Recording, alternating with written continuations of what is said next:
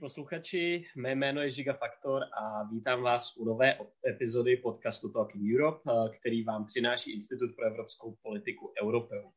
V dnešní epizodě se budeme věnovat eh, tématu, které jste si vlastně sami vybrali na základě výsledků hlasování na našich sociálních médiích a tím jsou vztahy mezi Evropskou unii a Ruskem.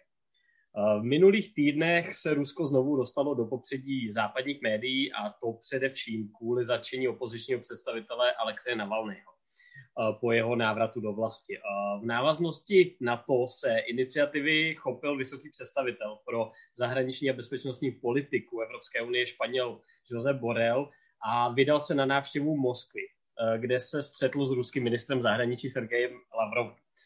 Na společné tiskové konferenci pak Borel dost propadl. Vypadalo to, že vůbec není připraven odpovídat na dotazy naopak velice dobře připravených ruských e, novinářů. Takže tam se na něj navalily otázky ohledně postoje k embargu Kuby, který vůbec nečekal. Bylo tam prostě spousta dotazů, na které nebyl schopen odpovědět a víceméně dal prostor Lavrovovi k tomu, aby, aby prosadil takovou tu, ten ruský narrativ toho, že vlastně Evropská unie je ten nestabilní partner a že by se měla tak nějak jako zlepšit, dejme tomu.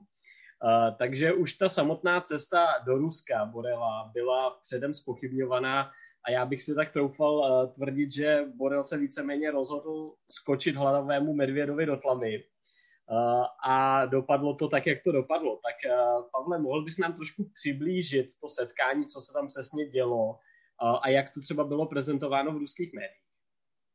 Díky moc, Žigo, díky moc za pozvání a jsem rád, že vlastně všichni, většinu mm, mm, posluchačů a, a, a zájemců o, o, o práci Evropa zaujalo téma Ruska, protože si myslím, že to je opravdu něco, co dneska hodně žije. Je to um, čile diskutované na nejrůznějších vlastně sociálních sítích, ale i uh, v evropských politických kruzích, v diplomaci a tak dále. Je to opravdu velké téma dne uh, v Evropě a přitahuje to náležitou pozornost. Takže díky moc, že na tohleto téma můžu krátce promluvit.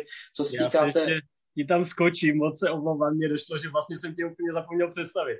Takže pro ty z vás, kteří ještě Pavla Havlíčka neznají, tak eh, Pavel Havlíček je analytik Asociace pro mezinárodní otázky AMO a zabývá se právě převážně eh, vztahem k Rusku eh, či případně východnímu partnerství. Takže promiň, že ti do toho takhle skáču, ještě tě musím aspoň trošku představit. Tak a Díky, Žigo. Díky, Žigo. Možná už někteří posluchači si, si mě pamatují z minulého podcastu, který jsme nahrávali tímto způsobem také na téma Bělorusko, která, Běloruska, která je s tímto úzce spojeno, takže možná, možná proto ani mi to vlastně nepřišlo až tak, až tak vlastně netradiční, ne, ne zvláštní. Uh, děkuji, děkuji ještě jednou za tu otázku, myslím si, že je velice na místě, protože uh, byl to takový vlastně pomyslný předěl v, ve vztazích mezi Ruskem a Evropskou unii. Samozřejmě byla to pro mnohé taková pomyslná facka do tváře evropské, evropské diplomaci, když její vysoký představitel přijede do Moskvy eh, na začátku, bylo to na začátku února 4. a 6. a potáže se tam nejen s takto vlastně ponižující tiskovou konferencí, ale i eh, vlastně celou řadou eh, dezinformačních kampaní a, a kritiky z, ze strany nejen ruského režimu, ale i ruských státních médií, které vlastně během těch tří dní, co on tam trávil, tak spustilo opravdu takový takový kulomet eh, dezinformací, různých eh, nepravd na téma eh, i Evropské unie, ale i Josefa Borela samotného.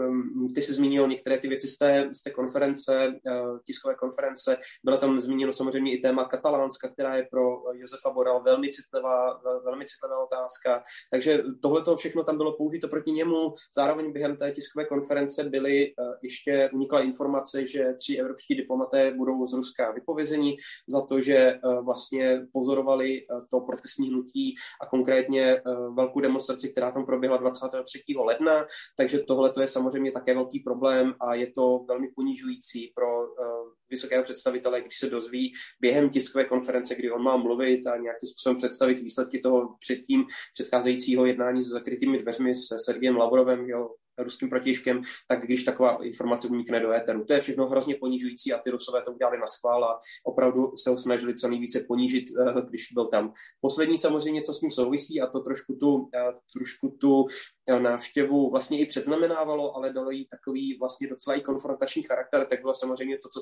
ty si zmínil, a ten proces s Alexiem Navalným, což je samozřejmě ten nejvýraznější a nej, hlasitější, nejpopulárnější kritik současného ruského režimu Vladimira Putina. Je to člověk, který má za sebou dlouhou politickou kariéru, eh, ze které si mno, mnozí vybírají některé, některé části, ale co je tady důležité, je, že zkrátka on je dneska politicky číslem dva eh, v, v, ruským, v, ruském, eh, v ruském velmi zúženém politickém rybníku je to člověk, který dokáže dneska odhalovat uh, velké rozsáhlé korupční aféry, ale je to také člověk, který um, nějakým způsobem dokáže vyzvat ten režim a spochybnit ho na celé řadě těch politických úrovní. Takže opravdu, uh, opravdu velký vyzvatel, silná osobnost, uh, zajímavý politik, eh, který samozřejmě i kvůli tomu čelí tak silnému tlaku a uh, už, už možná bavili jsme se i, i, i vlastně na podzim, že došlo k té otravě jeho osoby ruskými tajnými službami a uh, snaze opravdu odklidit z toho veřejného prostoru. Uh, když on se vrát, vrátil potom 17. ledna zpět do vlasti, tak jak si zmínil ty, tak byl okamžitě zadržen a samozřejmě tohle to uh, dalo, dalo velmi uh, dramatický, událo vlastně ten uh, velmi dramatický průběh těch těch konzultací v Moskvě, ale i širším vlastně evropsko-ruským vztahům, o kterých my se ještě budeme bavit, ale uh, ty jsou velmi konfrontační nejen s ohledem na jeho osobu, ale i tu, tu velmi silnou vlnu uh, represí, které, kterými Rusko v poslední době procházelo a až 12 tisíc lidí bylo zadrženo během těch několika demonstrací a velkých akcí po, celém, po celé zemi. Děkuju. K té vnitropolitické situaci a vlastně k Alexeji Navalnému samotnému bych se určitě rád dostal. O trochu později ještě zůstaňme tak trošku u těch vztahů mezi Evropskou unii a Ruskem. Oni víceméně v posledních 6-7 letech tak jsou velice komplikované. Víceméně od začátku konfliktu na Donbasu a na Krymu, tak víceméně Evropská unie a Rusko spolu mají otevřený konflikt, alespoň diplomatický. Připomněl bys nám vlastně, co za posledních pár let se všechno odehrálo v tady té vlastně konfrontaci mezi EU a Ruskem, kromě, dejme tomu, toho konfliktu na Ukrajině, které teď definují ty naše vztahy. Mm-hmm. Díky moc. Eh, Tohle to je eh, na další povídání. Já se to snažím trošku zkrátit, ale um, samozřejmě nejvíce dramatické byly ty události právě spojené s Ukrajinou rok 2014, anexe ukrajinského poloostrova Krymu, uh, vlastně pád režimu Viktora Janukoviče, jeho útek do, do, do Ruska, do, do Rostova na Donu, uh, ale i samozřejmě stále pokračující agrese na východě Ukrajiny, které opravdu těm uh, vztahům mezi Západem v tom širším smyslu, včetně Spojených států a, a, a Ruskem dali poměrně dramatický uh, začátek, byl to velký předěl v těch, v těch vzájemných stazích. Uh, tohleto bez sporu uh, stále udává ten tón do dnešních dní, vys přesně otázka sankcí, které byly potom vůči Rusku um, vlastně aplikovány, a to nejen ty osobní proti některým představitelům toho ruského režimu, ale samozřejmě i ty velké sektorální systémové sankce, které potom třeba mají v hledáčku i ruské bankovnictví a, a další instituce, které zkrátka si třeba nemůžou půjčovat peníze na západních trzích trzích a tohle. To, stále trvá v posledních hmm. jako 6-7 letech a je to vlastně, bylo to i takovým uh, trošku překvapením vlastně ta, ta úroveň té evropské jednoty vůči uh, v, tomto, v tomto ohledu, uh, protože Evropa byla vůči Rusku tradičně rozdělená v posledních desítkách let a tohle to se zkrátka těmi ukrajinskými událostmi poněkud změnilo. Ale když si říkal, abych připomněl i ty další události, tak samozřejmě nesmíme zapomínat ani na celou řadu podivných eh, vražd a pokusů o vraždu eh, na území eh, Evropské unie. Nezapomeňme na otravu Sergeje Skripala a jeho, a jeho dcery Julie ve Spojeném království několik let zpátky. Nezapomeňme ani na v roce 2018, pokud se nepletu, zlikvidování ruského opozičníka a účastníka válek v Čečně, uh, uh, uprostřed za, za Bílého dne, uprostřed Berlína. Nezapomínejme ani na další otázky, které se týkají kybernetických útoků na celou řadu vlastně objektů, kritické infrastruktury, nahekování nejen českých třeba systémů ministerstva zahraničních věcí, ale například i německého Bundestagu. Nezapomínáme ani na ruské vněšování do událostí v Katalánsku a té krizi tam, šíření celé řady dezinformací. Takže tady opravdu ten, ten výčet je velmi, velmi dlouhý. Mhm. Mohli bychom tady strávit poměrně dlouhou času rozbíráním jednotlivých těch afér, ale co je tady důležité, a to je ten zase ten širší obrázek, je, že v průběhu těch několika let, zmínil si tu periodu 6-7 let, tak Ruská federace svým agresivním, velmi asertivním chováním v mezinárodních vztazích, ale i vlastně vedením toho hybridního konfliktu s, s, s, s řekněme, s členy toho západního společenství, tak se znepřátelila celou řadu států od Španělska, které bylo tradičně spíše vlážné vůči, vůči Rusku, tak eh, až po, až po Francii, Německo a další, kteří také samozřejmě museli reagovat na ty velmi, eh, velmi agresivní výpady. A už jsem tady zmínil některé ty až, až mm, počiny kriminálního, kriminálního charakteru, tak po samozřejmě samozřejmě některé další otázky, například i ruskou podporu třeba krajně pravicovým, krajně levicovým silám ehm, v, v, Evropě a snahy o vněšování a zásahy do demokratických procesů, včetně voleb v roce 2016, referenda o, o setrvání Evropské unie v, pardon,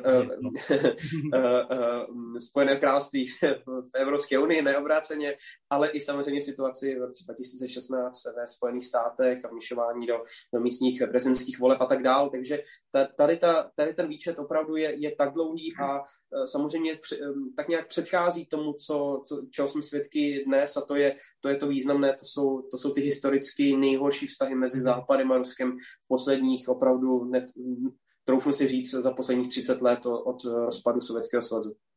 Děkuji. Ty jsi tam zmínil vlastně, že i se zhoršily vztahy vlastně s některými čelními členskými státy Evropské unie, ať už to bylo třeba to Španělsko, Francie, nebo i Německo. Jak je vlastně v Rusku potom vnímána třeba taková samotná návštěva Josefa Borela jako vysokého představitele Evropské unie? Uh, je to vlastně v těch diplomatických kruzích důležitá návštěva, nebo uh, to Rusové berou, že víceméně stejně nakonec proberou důležité věci, ať už s Němci nebo s Francouzi separé, a jak vlastně je nahlíženo na fungování těch evropských institucí v Rusku? Tohle je velmi dobrá otázka. Já jsem z ní předtím z části utekl, ne, že bych nechtěl odpovědět, ale že jsem jistinu zapomenout. Je to poměrně zásadní věc, protože samozřejmě Evro- eh, ruská politika vůči Evropské unii je tradičně řízena takovým tím uh, pomyslným rozděl a panuj. Je to to heslo, které Rusko užívá vůči de facto všem multilaterálním aliancím, nějakým společným celkům, ale v tomto případě, a a v zásadě to dělají všechny velké významné státy, i, i Spojené státy k tomu v určitou chvíli měly tendenci a další, ale, ale v tom ruském případě to je o to pikantnější, že samozřejmě tady je to otevřené nepřátelství. A myslím si, že eh, tahle ta nedávná návštěva to docela dobře ilustrovala, když týden potom uh, vlastně například ruský minister zahraničních věcí Sergej Lavrov prohlásil, že Rusko je připraveno na zbortění vztahu s, s, se Západem, s Evropskou unii zejména. Později on ještě prohlásil a dodal k tomu, že eh, Rusko, a to bylo po návštěvě eh, finského ministra zahraničních věcí a na společné konferenci on prohlásil, že Rusko nemá zájem vést dialog s evropskými institucemi, eh, jak samozřejmě Evropský parlament, komise, ale i vlastně rada, která opravdu ty všechny státy zdržuje, ale říkal, že se bude Rusko raději bavit se svými spřátelenými zeměmi, se svými partnerskými státy. Takže vidíme, že opravdu tohle je přesně ten, ten modus, ve kterém ruské přemýšlení o Evropě dlouhodobě funguje. V tomhle duchu se samozřejmě nešla i ta informační kampaň, která měla a stejně tak se na tom podílel i ruský minister Sergej Lavrov, měla opravdu Borela ponížit, měla ho ukázat jako slabého politika.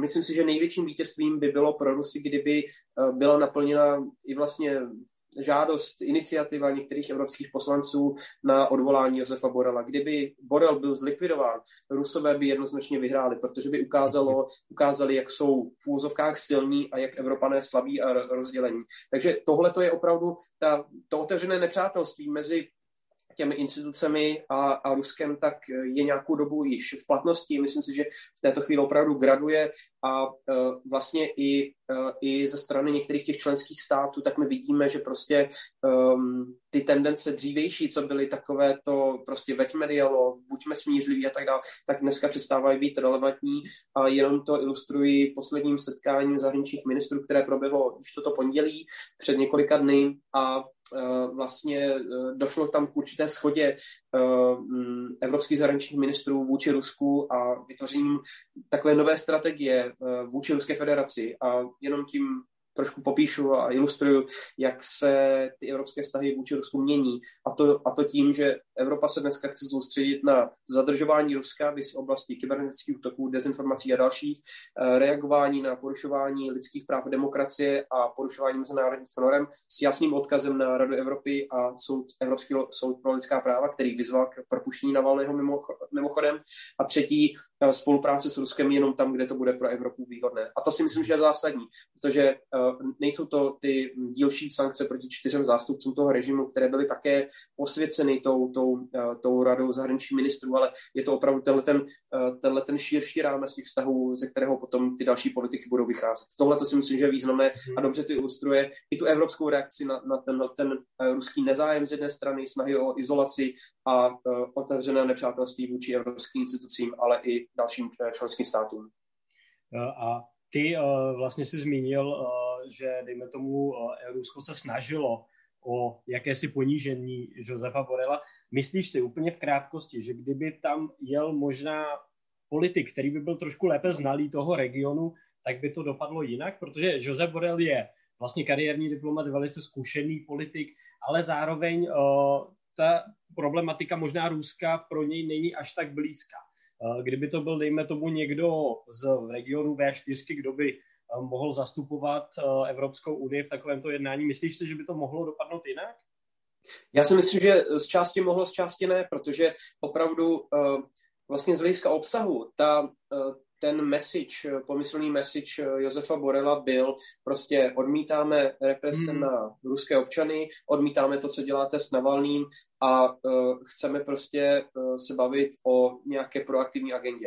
Tady on se fundamentálně spletl a nikdo z našeho regionu by s touto myšlenkou nepřišel, že se chceme nějakým způsobem oteplovat, hledat ty, ten prostor pro angažma, uh, selektivní angažma, jeden z těch uh, pěti principů uh, ve vztazích s Ruskem. Tohle to prostě bylo naivní představa a myslím si, že pro Josefa Borela tohle to bylo nějaké určité vystřízlivení, takový budíček. Ale samozřejmě ten druhý kontext, a už jsme se o něm krátce bavili, vys otázky dezinformací, vys otázky kolem eh, třeba, že byl Navalný souzen ten samý den, co on měl hlavní program v ten pátek, že se s ním třeba nemohl setkat, nebo že, no. že zkrátka byli vyhoštěni ty evropští diplomati přesně v té době té konference. To přeci bylo perfektně naplánováno a se lepší přípravou by tohle to nebylo možné řešit. Mm. Takže on udělal nějaká určitá gesta, on dokonce, eh, Josef Borel, eh, některé ty věci vlastně uváděl potom na pravou míru v tom svém nedělním, tohle to vlastně bylo čtvrtek až sobota a v neděli večer on vydával takový blog, vlastně schrnutí, kde on popisoval i teda zákulisní jednání, kde on opravdu mluvil jak on sám připomínal, i o Ukrajině, o té ruské agresi vůči sousedům a tak dále, byl mnohem asertivnější než potom na té tiskové konferenci. Možná si chtěl zachránit tvář v očích eh, a po té kritice a v očích někteří, některých těch eh, kritiků, ale možná tomu tak skutečně bylo a jenom prostě eh, skutečně ta ruská strana té situace zneužila. Už si tady mluvil o těch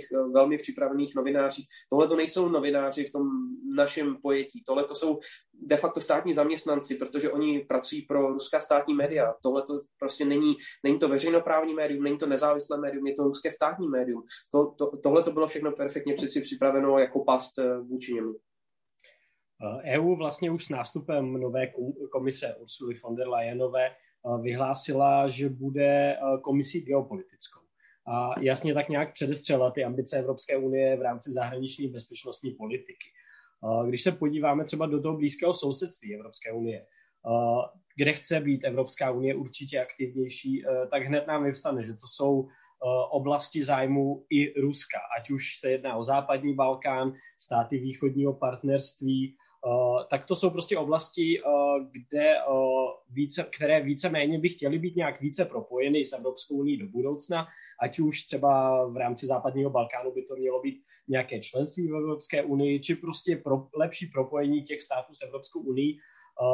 Víceméně dá se vůbec očekávat, že tím, jak je Evropská unie aktivnější v tady té oblasti, se dá vůbec nalézt nějaké konstruktivnější partnerství s Ruskem, protože to jsou prostě i oblasti zájmu Ruska a Rusko určitě tohle nebere s nadšením, že Evropská unie bude v tady těchto oblastech aktivnější. Vidíš tam ty prostě nějakou možnost konstruktivní spolupráce? Eh, bohužel eh, všechny ty indicie nám nasvědčují a, a, a všechny te, všechna, všechna, celá ta série vlastně událostí z poslední doby jasně ukazují, že Rusko stále přemýšlí uh, optikou té, té hry s nenulovým součtem, prostě buď si s náma, nebo si proti nám, buď si vyhrál, nebo si prohrál. Prostě není tady jiné cesty. Tohle to samozřejmě kontrastuje s tím evropským přístupem, který je proaktivní, chce nějakým způsobem, uh, a to je vlastně jedna i z těch základních východů, východisek třeba té evropské sousedské politiky, která združuje vlastně jak to jižní, tak to východní sousedství, tak chce prostě přinášet vlastně stabilitu, prosperitu a bezpečnost do toho regionu. Tohle to jsou nějaká východiska. Není to nutně eh, buďte součástí naší, naší hmm. aliance a buďte proti někomu. Ta politika, a to je opakovaně zdůrazňováno, jak v případě východního sousedství, tak na západě Balkánu a tak a, a, a všude jinde. Eh, tyhle ty politiky a přístupy Evropské unie nejsou směřovány proti někomu, ale jsou zkrátka pro ty místní občany, pro to, aby byly vlastně kultivovány té vztahy aby, aby docházelo k naplňování třeba toho obchodního partnerství a tak dále. A to se samozřejmě s Ruskem ve spoustě ohledů nevylučuje. Mm-hmm. Nicméně Rusko tohle to takhle tradičně vnímá a k tomu soupeření zkrátka dochází. Myslím si, že i v případě Evropské unie tohle to už bylo po určitých zkušenostech, eh, bohužel zkrátka špatných, eh, vys případ Ukrajiny, anebo dalších prostě pochopeno, že minimálně takhle ruská strana přemýšlí a my to musíme brát v potaz ne ve smyslu, aby jsme ustupovali a dělali méně, ale aby jsme počítali s tou reakcí, která potom může přijít. Mm-hmm. Takže myslím si, že tohle to vystřízlivění v určitém smyslu tam přišlo a naopak si myslím, že Eh, Evropa vlastně si řekla, dobře, tak podívejte, tohle to je teda ten kontext, máme tady velmi asertivní až agresivní Rusko, podobně eh, chovající se Čínu, Turecko, Irán a další, které v tom regionu jsou také a ty si na to odborník,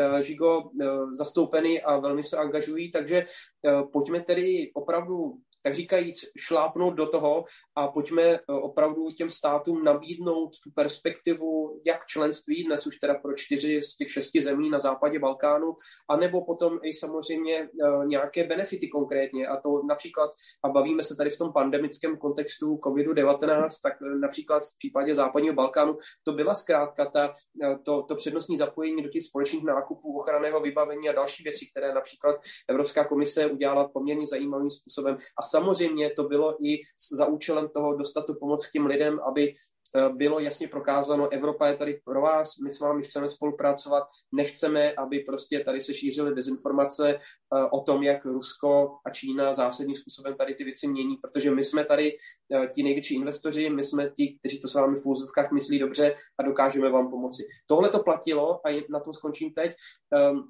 Tohle to platilo, než začala celá situace s vakcínami. Hmm. Ta vakcínová situace, eh, vakcínová diplomacie, kde Evropa zatím eh, zkrátka nedokázala si správně nastavit ani ty vnitřní procesy, nějakou vakcínovou strategii v Evropě neexistuje na národní úrovni, mnohdy také ne. Je to zkrátka, eh, je to pomalý proces, velmi slabý, vidíme to i tady v České republice, takže tady my zkrátka eh, v určitém smyslu ztrácíme vůči přesně těmhle těm problematickým aktérům, jako je Rusko, jako je Čína.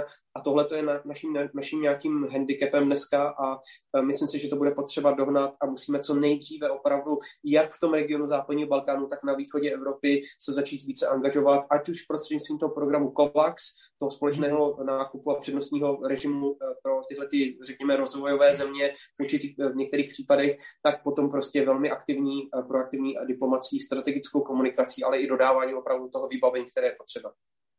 Eh, tady prostě mi nezbývá než s tebou souhlasit, eh, nechtěl bych se do toho moc eh, dostat, protože vlastně zase téma vlivů, zahraničních vlivů na západním Balkáně, to je prostě úplně jiná kapitola, ale musím teda říct, že co se týče alespoň těch vakcín, tak tam je prostě teď cítit, že Evropská unie hrozně ztrácí tu svoji pověst tím, že vlastně jak Rusko, tak Čína jsou ochotny prostě ty vakcíny dostavit ve celkem velkém počtu uh, a prostě tím si tak nějak naklání samozřejmě místní politické elity anebo i obyvatelstvo. Ale pojďme dále od Balkánu. Uh, ještě bych se teda dostal k té ruské vnitropolitické situaci.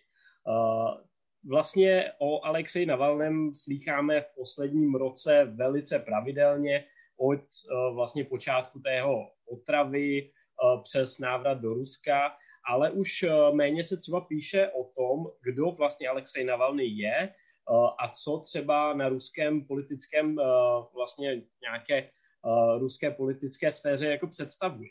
Tak mohl bys nám Alexej Navalného trošku více představit a říct nám, co vlastně on propaguje. Mm-hmm. Děkuji, Žigo. Um, tohle je zajímavá otázka, opravdu zase na trošku další povídání. Já se to pokusím nějakým způsobem schrnout. Uh, Alexej Navalný je z mého pohledu velmi zajímavý politik, který si v uplynulých 15-20 letech prošel velmi dramatickým uh, vývojem od úplně na začátku, ještě na začátku dvou tisících let, eh, takovým středovým, typickým středovým městským liberálem té moskevské kavárny, jako ji známe z České republiky a, a z Bruselu a, a hmm. jinde, až po mm, určitém, v určitém období později od roku 2007-2008 eh, koketování s ruskou krajní pravicí, která byla vlastně tou nejaktivnější politickou silou, která hmm. dokázala dostat lidi do ulic, dokázala nějakým způsobem třeba spochybnit mm, určité narrativy třeba té ruské, ruské společnosti o, na témata migračního charakteru, na, na, na témata, ale i Eh, ale i třeba eh, nějakého vývoje v ruské společnosti a tak dále. Eh, I tímhle tím si ruský, ten, ten Alexej Navalný, vlastně nej, nejvýraznější kritik, dnešní nejvýraznější kritik ruského prezidenta Vladimira Putina prošel, je to potřeba o tom mluvit. Nicméně já se to snažím nepřeceňovat, snad ani to nepodceňuji. On měl celou řadu problematických vyjádření vůči například i Gruzii v roce 2008, když tam proběhla ta, ta invaze ruských vojsk potom i později eh, vůči Ukrajině v roce 2014 eh, v souvislosti s Krymem eh, za ten gruzínský, za schvalování nějaké ruské agrese vlastně vůči, vůči Gruzii. On se později omluvil. Mm. V případě Krymu on z části také ty postoje revidoval, když řekl, že to, že proběhla anexe a pokračuje dneska válečný konflikt na východě Ukrajiny je špatně samozřejmě. On by s tím okamžitě skončil. Nicméně by rád provedl nějaké referendum na, na Krymu, aby ty lidi se nějak nějakým způsobem svobodně rozhodli, eh, kam opravdu chtějí patřit. Takže on opravdu si prošel nějakým takovým poměrně dramatickým vývojem a myslím si, že v poslední době on opravdu dozrál do toho eh, člověka, který je dneska schopen eh, zkrátka sjednotit nějakým způsobem tu ruskou opozici, ať už od těch, řekněme, liberálů toho středového smýšlení až po nějaké třeba více nacionálně smýšlející lidi, kteří tak nějak vlastně v něm vidí tu jednu možnost, jak toho, toho ruského prezidenta a jeho režim vyzvat na souboj, nějakým způsobem spochybnit ty, ty základní narrativy a, a pilíře, na kterých on je ten režim jeho vystaven, víš, přesně jako hra na demokracii a takzvaný, takzvaný koncept suverénní demokracie, který, kterým se Rusko snaží odlišit třeba od toho západního modelu, ale i třeba zkrátka mm, tého kritika vlastně té vládnoucí strany jednotné Rusko a to, že eh, v září čekají eh, Rusko významné parlamentní volby. I tohle jsou přeci příležitosti, kdy, kde eh, se pak ukazuje, že ten režim je v zásadě velmi nelegitimní, on nemá podporu na, na, na té místní regionální úrovni. Zkrátka ty vládní struktury jsou 20 eh, let zkostnatělé, eh, je to pořád 20 eh, let toho samého putinského režimu a těch elit, které jsou skorumpované. To samozřejmě Alexej Navalný taky dělá, zaměřuje se na to zejména v těch posledních letech po roce 2014, kdy kdy on, on začal se systematicky zaobírat i na svých eh, velmi populárních sociálních sítích, na kanálu YouTube, ale i dalších, eh, kde poukazuje na to enormní bohatství ruských elit, včetně ruského prezidenta Vladimira Putina, ale i například bývalého premiéra Dmitrie Medvedeva a dalších, na jejíž obrovské majetky a, a paláce v hodnotách desítek miliard korun tak on, on vlastně tak nějak poukázal, představili veřejnosti, nahrával tam videa například i z dronů nad tou obrovskou výměrou, nad, na, na které je to všechno jako třeba vystaveno a tak dále. Tohle to všechno on eh, dneska ukazuje té ruské společnosti, které se nedaří dobře, její životní úroveň v posledních letech od roku 2014 se trvale klesá, eh, Rusů se krátí ty, eh, ty, ty reálné příjmy, můžou si koupit méně věcí za, za, za jejich výplaty a tak dále. Tohle to je všechno přeci to, co oni vidí a i ta krize vlastně pandemie pandemická, tak eh, se podepsala na té ruské společnosti, kdy ten stát v zásadě eh, si vlastně eh, dal o tou ruce pryč, řekl, podívejte, regionální elity, gubernátoři a místní vládci, postarejte se o to, ruská vláda nebude dělat nic, ta, ta reakce bude decentralizovaná a vy si poraďte. To, taková, takový vlastně byla message hmm. vůči, vůči ruským občanům a mm, tohle to samozřejmě také byla jeden, jeden z těch terčů kritiky, kdy například Alexej Navalny, a ty se ptal třeba za, za co konkrétně on bojuje, tak uh, on třeba vyzval k tomu, aby byly poměrně zásadním způsobem eh, roz, rozšířeny ty sociální programy podpory, aby byl tlak na podporu malého středního biznesu. On se v poslední době posunul ekonomicky trošku k více jako k levicově uh, směřované vlastně, řekněme, většímu státnímu intervencionismu do té ekonomiky a tak dále. Takže uh, jakkoliv samozřejmě tady my nejsme v podmínkách toho našeho třeba českého nebo, nebo belgického nebo jiného evropského systému, kde funguje nějaká levice, pravice, nebo možná i populismus zkrátka. To je, hmm. ano, je to jeden z těch směr, kterým lze rozhodně Alexe Navalnyho charakterizovat jako politika, který je populistický, už jsem mluvil o tom vývoji, tohle to je mu také určitě nějakým způsobem vlastní, že on prostě přechází tam, kde to, co je pro ty ruské občany důležité, o tom začíná on mluvit. E, nicméně, nicméně e, má určité pilíře, na které on se třeba zaměřuje, i samozřejmě v zahraniční politice, už jsme tady o některých těch věcech mluvili, i v ekonomické oblasti a samozřejmě i v oblasti eh, té politické moci a tak dále, kde mhm. by eh, zkrátka on přinesl nějakou alternativu vůči člověku, který si prošel v 80. letech KGB, dostal se za prapodivných okolností eh, k moci na konci 90. let a od té doby je zkrátka ruským mhm. prezidentem. Vůči tomu přeci Alexej Navalný představuje všechny alternativy, které si můžeme představit. Takže se vlastně, jak už se sám předtím zmínil, zase dostáváme k té ruské logice chápání toho nenulového součtu, buď jste s Putinem, anebo proti a tak nějak víceméně Navalny teda je schopen uh, spojit tu opozici, nehledě na to, z jakého politického spektra, dejme tomu, uh, ty opoziční strany jsou. Uh, já bych jenom na chviličku možná se tě jenom zeptal ještě, jak vlastně opozice v Rusku funguje, co je jí vlastně dovoleno ze strany vlády. Hmm. Ten prostor je velmi zúžený. Já už jsem to tady trošku naznačil, když jsem dával to porovnání vlastně s tou evropskou situací, že tady nefungují ty tradiční, tradiční mantinely uh, volné soutěže, demokratické soutěže. Například strana uh, Alexe Navalného, progresivní, uh, progresivní Rusko, bylo opakovaně třeba jí zamezováno v registraci. Uh, ty politické strany, které se chtějí třeba účastnit voleb, tak musí nominovat své kandidáty, tak musí mít třeba členskou základnu ve většině ruských regionů, což si dokážete představit, že je veliká výzva pro menší subjekty a tak dále. Takže tam je celá řada administrativních třeba požadavků na ty strany, nějaké, nějaká i třeba otázka členství a tak dále. Takže i třeba ta, to skupení Alexe Navalného, které v zásadě funguje dnes ne na, ne, ne na té politické úrovni, ale spíš jako v neziskovém uh, módu, kde uh, ten třeba jeho nadační fond proti korupci, boje proti korupci, tak združuje vlastně uh, místní aktivisty, um, kolikrát i třeba investigativní novináře, aktivní občany, kteří vyšetřují potom eh, korupci na té místní regionální úrovni a tak dále. Takže tohle to je, tohle to jsou vlastně mezi toho možného, ta, i Alexi Navalný a ten jeho tým se pohybuje v takové šedé zóně mezi tím, co je dovoleno, co už není. Ehm, samozřejmě i za to je on potom stíhán, je kritizován a je, jsou proti němu vedena různá soudní vlastně eh, soudní přelíčení a, a, a procesy a tak dále. Takže tohle to je všechno velmi problematické v, té, v tom ruském kontextu. Je několik těch ehm, řekněme, e, opozičních stran.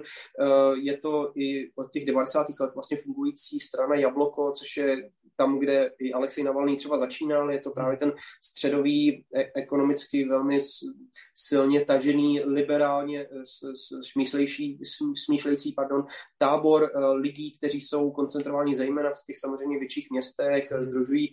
Je tam vlastně jeden z těch, řekněme, velikánů 90. let, pan Javlinský, který tu, tu stranu zakládal a stále do třeba ruské opozice a ruské politiky promlouvá. V poslední době on kritizoval Alexe Navalného, že on není tím sjednotitelem, ale v zásadě on je dneska za svý, daleko za svým zenitem a už vlastně promlouvá jako ten, ten stařec na okraji i, toho politického života. Takže uh, to je jedna z těch, jedna z těch uh, samozřejmě uh, stran. Pak je tam další strana, která se jmenuje Parnas. Je to stále taková Eh, řekněme, historická strana, která na, na jejíž půdorysu sešla celá řada dalších vlastně těch proudů. I třeba uh, Alexej Navalný s nimi spolupracoval, v určitou chvíli měli spolu i takovou alianci.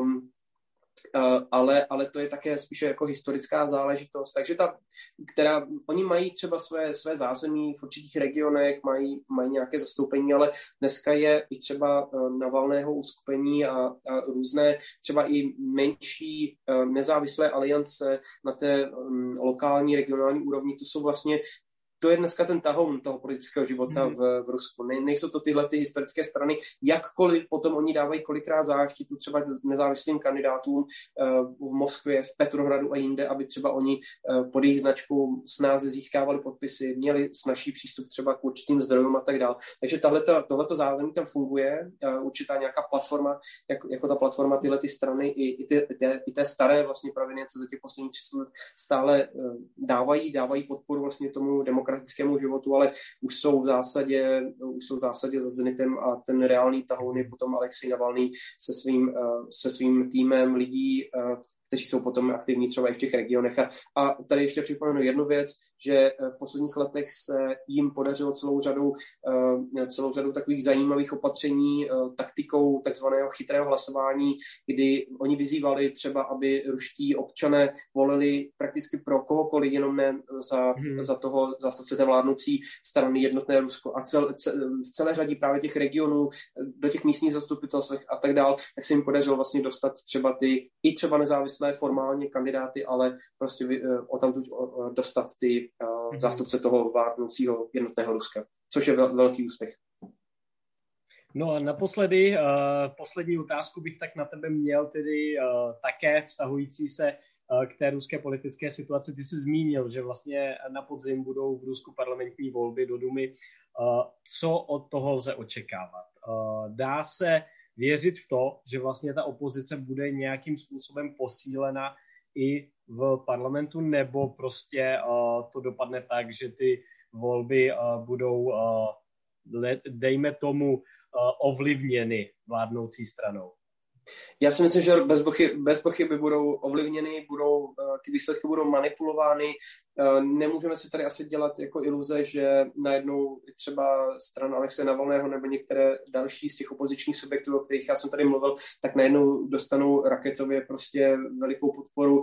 To se nestane, ale co je tady důležité, je, aby například i, i, i, i třeba někteří ty, ti nezávislí kandidáti s podporou právě těch zaregistrovaných subjektů, jak jsem o nich mluvil, tak aby třeba dostali to místo, aby výsledky v těch o, některých těch částech třeba, aby, aby zkrátka byly, e, nebyly sfalsifikované, aby tam fungoval ten monitorovací mechanismus. Hmm. Tohle to je vlastně na co se dneska ruská opozice a občanská společnost velmi, velmi významně koncentruje. Když jsme se bavili o těch protestech, tak vlastně oni potom někdy o tom potom začátku února, někdy 2. února, potom vlastně opadly a jedna, jedna z těch, eh, jedna z těch motivací byla samozřejmě i ta, pojďme skoncentrovat síly, pojďme nabrat síly po těch masových zatýkání a pojďme se soustředit na ty důležité věci a to je přesně potom eh, to, to důležité, takové pomyslné referendum. Vždycky ty volby hmm. jsou takovými referendy vlastně o té vládnoucí moci a tohle to bude jedno, jedno z těch dalších.